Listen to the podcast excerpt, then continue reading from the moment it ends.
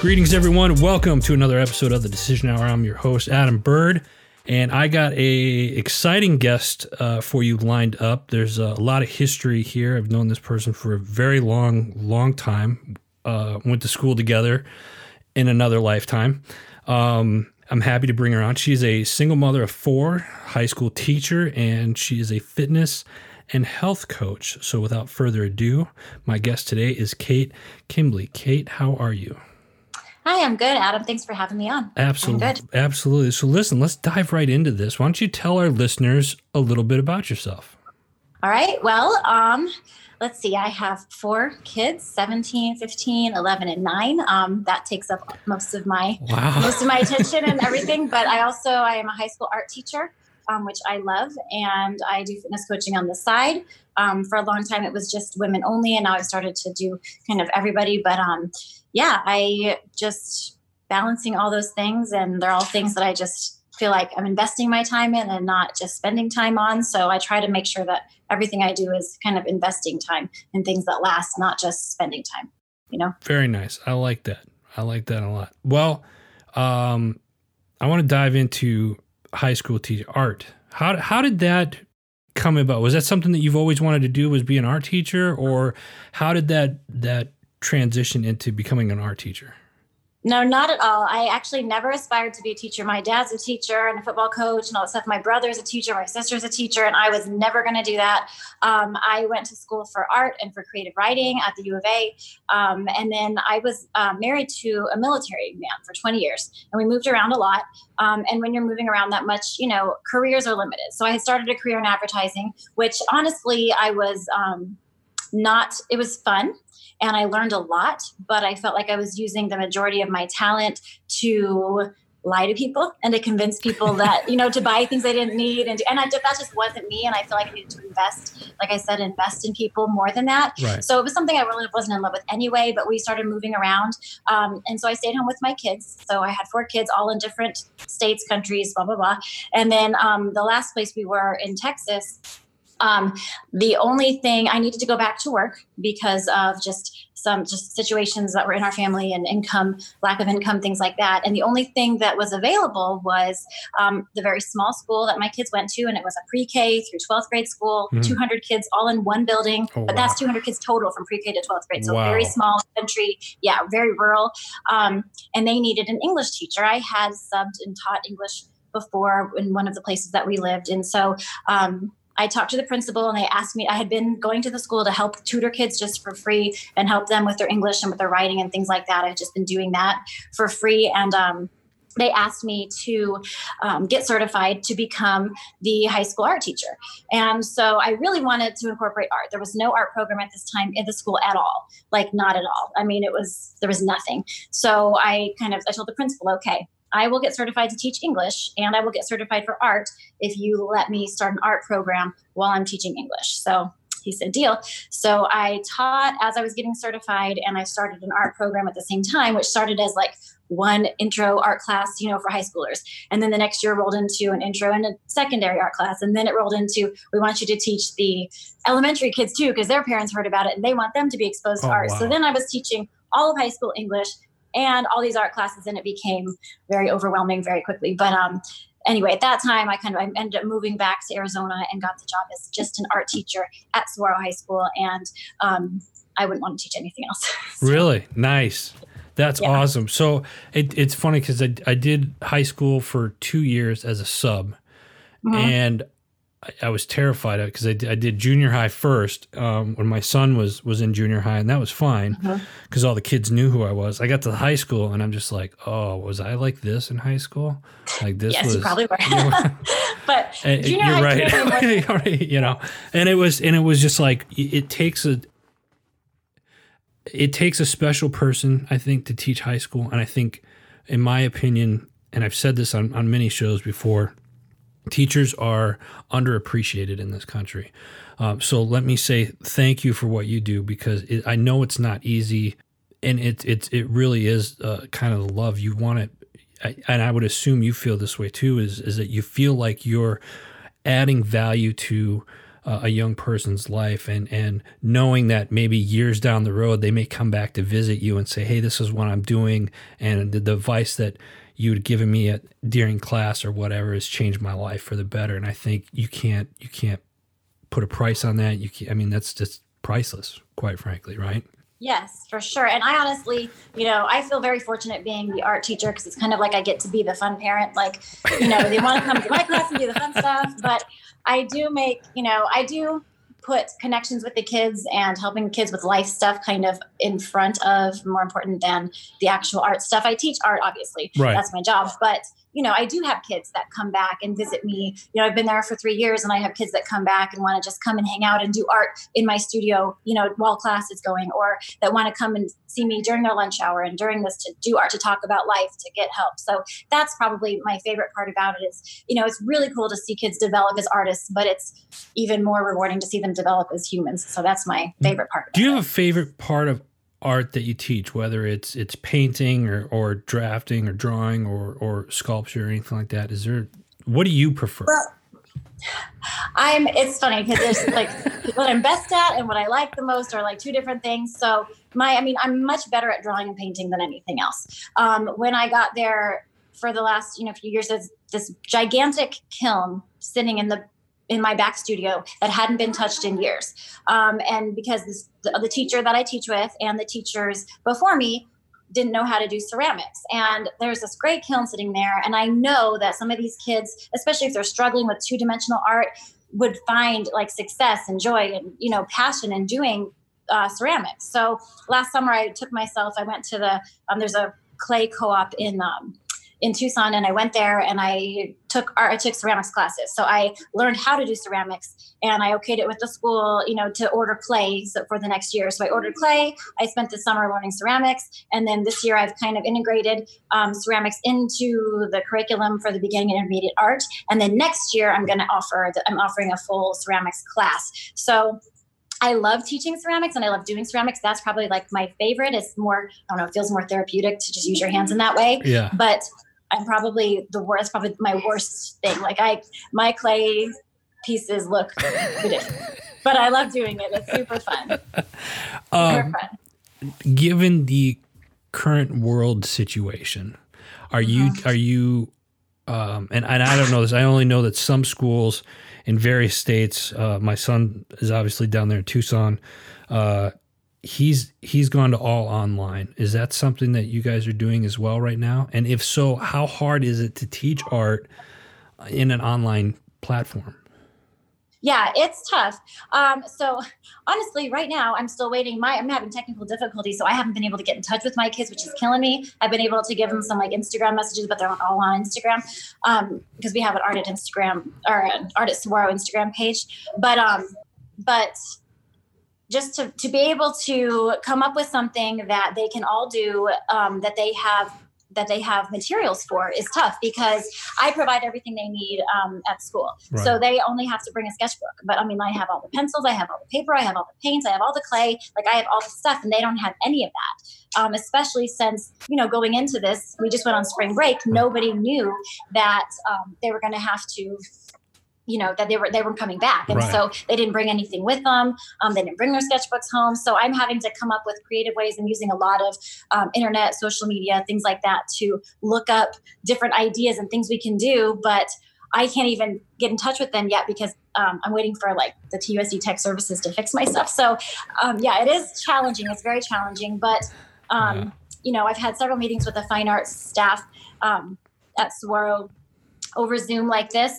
And we've just decided that in this time, um, when the kids are trying to figure out how to do all of their core classes online, we as fine arts staff want to provide them with um, activities and assignments that kind of enrich their time at home instead of stress them out more. Right. And so we are working to give them assignments that will be, you know, more or less fun and creative, um, therapeutic, and, and, stuff like that. Yes, therapeutic, yeah. exactly. Yeah. Instead of something to stress them out more. So yeah, it's going to be a challenge. Um, for sure. And I'm kind of doing it as I go, like day by day. You know, let's think of something else they can do. So it's not like I have this whole thing planned out at all.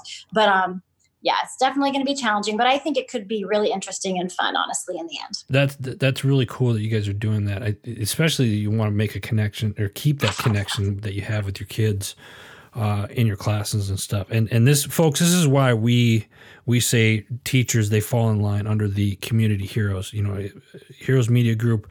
That's who we cater to is the heroes community, and we're we're fortunate enough to be talking with Kate today, who who falls in that category. Um, I'm gonna switch it up a little bit. Okay. You and I got connected, reconnected, I should say, because uh, we, like I said, we went to high school. We graduated together back. Well, we don't need to tell everybody when, but it was a long time ago. Um, but we got reconnected kind of through social media, and that's kind of the cool thing about technology is we get reconnected with people that we went to school with and we're out of touch with for many, many years.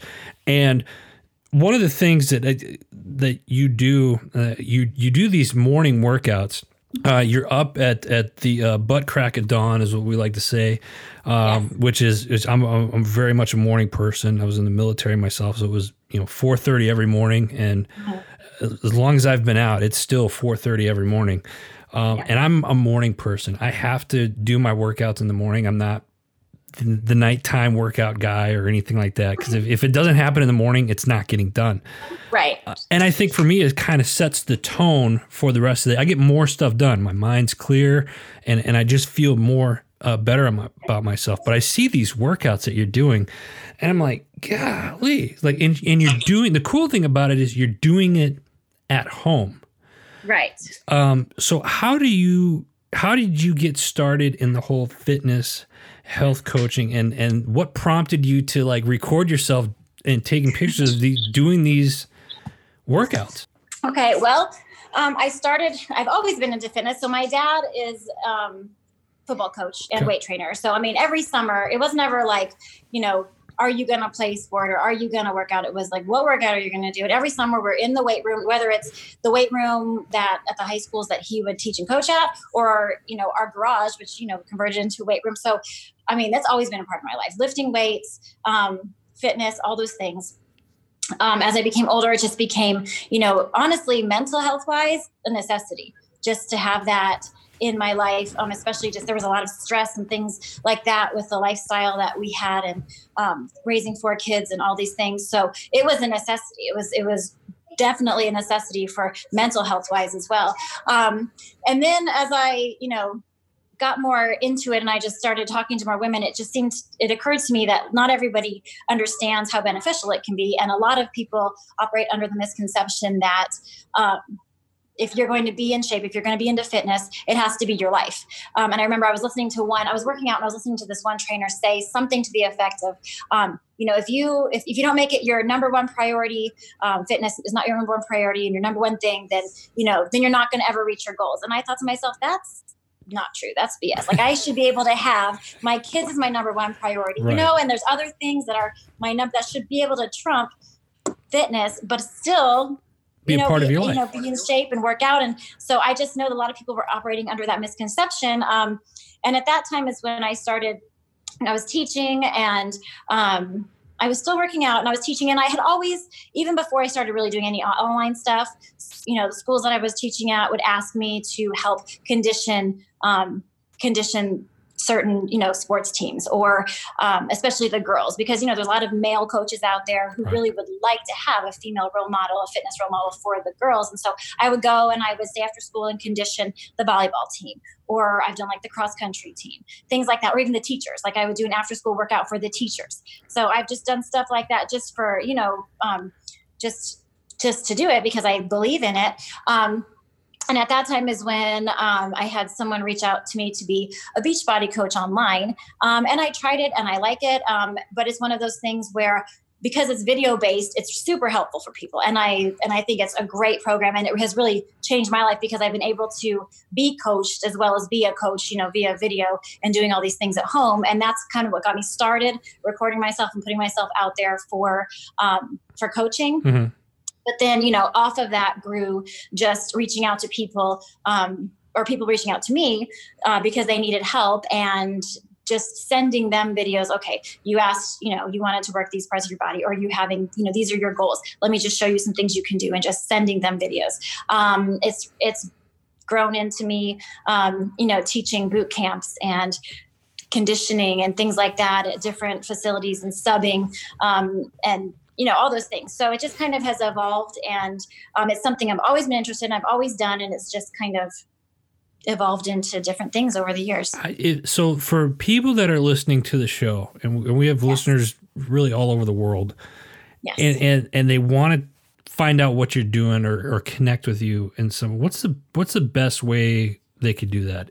Or is that something that you like? Oh what was that? Is that something that you that you're open to Yes, um, definitely. So Instagram is probably the best way. I mean, I'm on Facebook too, but Instagram. My kids tell me that Facebook is for old people, so I don't know. but so I'm on Instagram too. Um, I actually have two Instagram. I have like a person. They're both they're both public because um, I just I had started an Instagram that was like my regular Instagram, and then I started one that was just fitness. But to me, the just fitness one it's helpful for people that are already in that fitness world. Right. But for normal moms, people working adults, the fitness one looks like, well, that's all she does is fitness. That's why I like my personal one more because it's like, no, I have a full time job. I'm raising four kids. Fitness is not my life. It's just a part of my life and it enriches my life. And it can do that for you too. It doesn't have to be your number one priority. So um, I kind of gear people toward that. And that's my um, I think it's Kate K underscore 79. That's my um, personal Instagram one. And then from there, you can go to see my, all my other things because I have like an Art at Saguaro one and I have, you know, right. a fitness one, all those things. But yeah, my personal one, I think I prefer because it's more realistic as far as it's not all about. I was just gonna yeah. say I love the fact because it's very transparent. People can yeah. see that you're that it's it's realistic. And I'm gonna ask uh, when you're doing these these crack of dawn workouts, you know, and, and, people like you said, they have the tendency like, oh, if, well, if you're not putting fitness in your life, then you're not really serious. But okay, whatever. That's I agree with you. It's such BS. Right.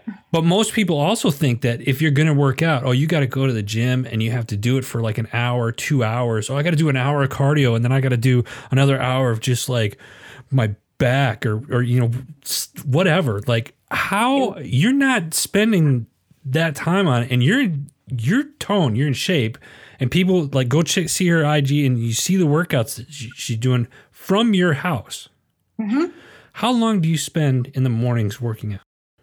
Um, usually 30 to 40 minutes. It could be anywhere from 20 to 40, really. Um, no, and I have over the years found, you know, my favorite are um, compound workouts because if you lift weights the right way, if you move your body, if you use, use your watt, uh, your body weight correctly, right. um, and put little to no rest time in between sets, um, if you're doing it right, you're going to be getting a cardio vascular workout while you're lifting. So to me, I mean, I have not set foot on any kind of a treadmill or anything for years. I can't I can't do it. Um, so to me, just mindlessly running on a treadmill, I, I can't do it. Yeah. Um, I do car- I do cardio workouts that are more like agility training, so I'm having to use my mind and think about what my feet are doing. I like to incorporate, you know, mind as well as body in the whole thing. But yeah, no, um, I do mine in my living room. I do have dumbbells, but I also have lots of things that people can do with just their body weight. Um, and I'm not a morning person, Adam. So you are. I am not. I have to make myself get up at 4:30 because for a long time I was doing these nighttime workouts. I was trying to squeeze it in. So I'm always like trying to rush the kids to do their homework and eat dinner and get in bed so I can get my workout in before it's too late. And it was just this whole it was kind of a stressor. So I said, okay, I'm not a morning person. I hate getting up in the morning. I'm going to do it anyway because it's just going to, it's going to work better for everybody. So I started making myself get up at 430. Um, by five o'clock, I'm working out.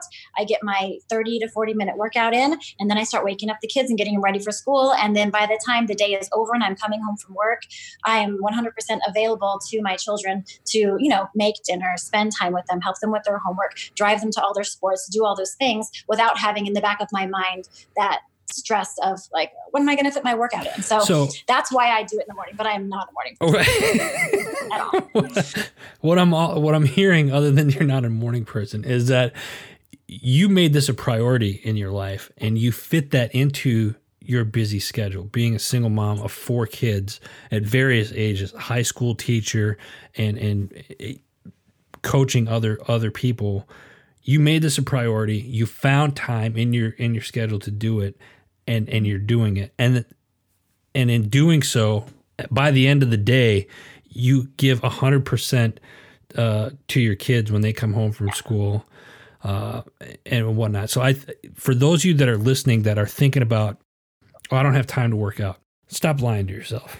I don't I don't care how much like listen, you, you as far as I'm concerned, you're talking to two you're listening to two people right now that that have been single parents for many many years that worked 40 50 hour jobs traveled the world and have done the things that we have done in in our uh, short amount of time on this earth i mean we're both you know seasoned but we're not that old either right and right. and the fact if we can do it you can too. You, there's really no excuse. Uh, I, I, deal with you know, and some of you out there. Uh, I know we got a lot of veteran fellow vets that are listening. You know, we we suffer from you know injuries and stuff like that. I can honestly say if I'm not, if I don't do a workout, and that could just be getting up in the morning and walking my dogs.